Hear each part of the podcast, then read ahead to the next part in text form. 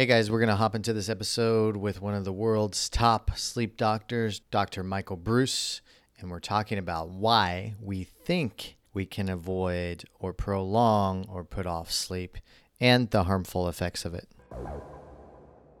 Why do you think the vast, probably the vast majority of people, especially entrepreneurs, think that they don't need or can go without sleep? Oh, well, that's actually very simple. Yeah. Um, so that has to do with over caffeinating mm-hmm. um, and being an adrenaline junkie, which most entrepreneurs are anyway, mm-hmm. right? And so what ends up happening is you end up pushing yourself past that window of opportunity for sleep. And okay. then your brain says, oh shit, why am I awake?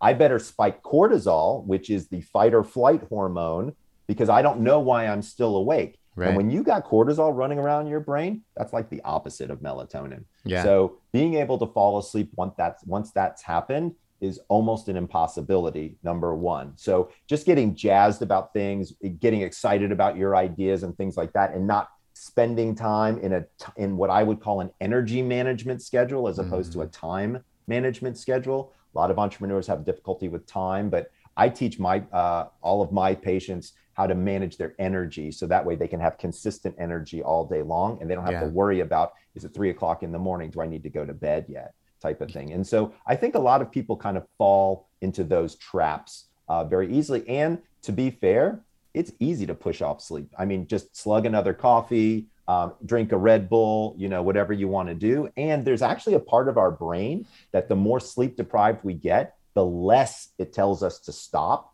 because way back in mm. caveman days, if you were tired and a saber-toothed tiger was was uh, hot on your tail, you probably didn't stop and take a nap, right? Yeah. So so that's been ingrained in us. Uh, so the saber-toothed tiger is now, you know, money, uh, finances, uh, COVID, uh, what have you, and it's mm. causing all this stress and things like that, which is just keeping our brain awake because that's what our brain needs to do.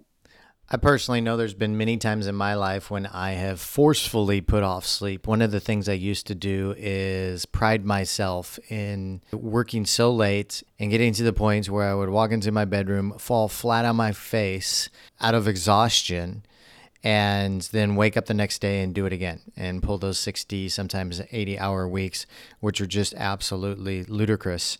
And eventually, eventually getting myself to the point where I burn out and now we know, I didn't at the time, but now I know that when you burn out, you're actually burning your brain out. You are reducing the voltage in your brain because you're pushing it to the point of exhaustion. And there's there's actually less brain reaction voltage inside of your brain when you are at the point of exhaustion. So I had to get on a protocol working with a neurologist to reamplify my brain and getting on the right supplements, making sure I got the right rest, doing the right things I needed to reconnect different areas of my brain that weren't communicating to each other. And I know without a doubt that sleep is so incredibly important now.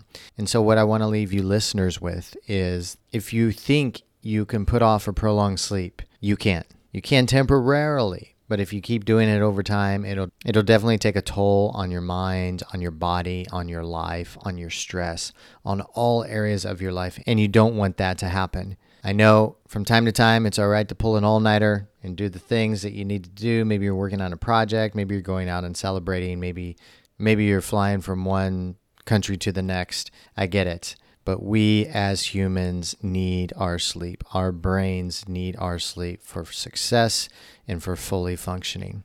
If you like what you're hearing and want to make sure you don't miss any of these tips, please subscribe, leave us a review, and share with your friends. We'll see you on the next episode.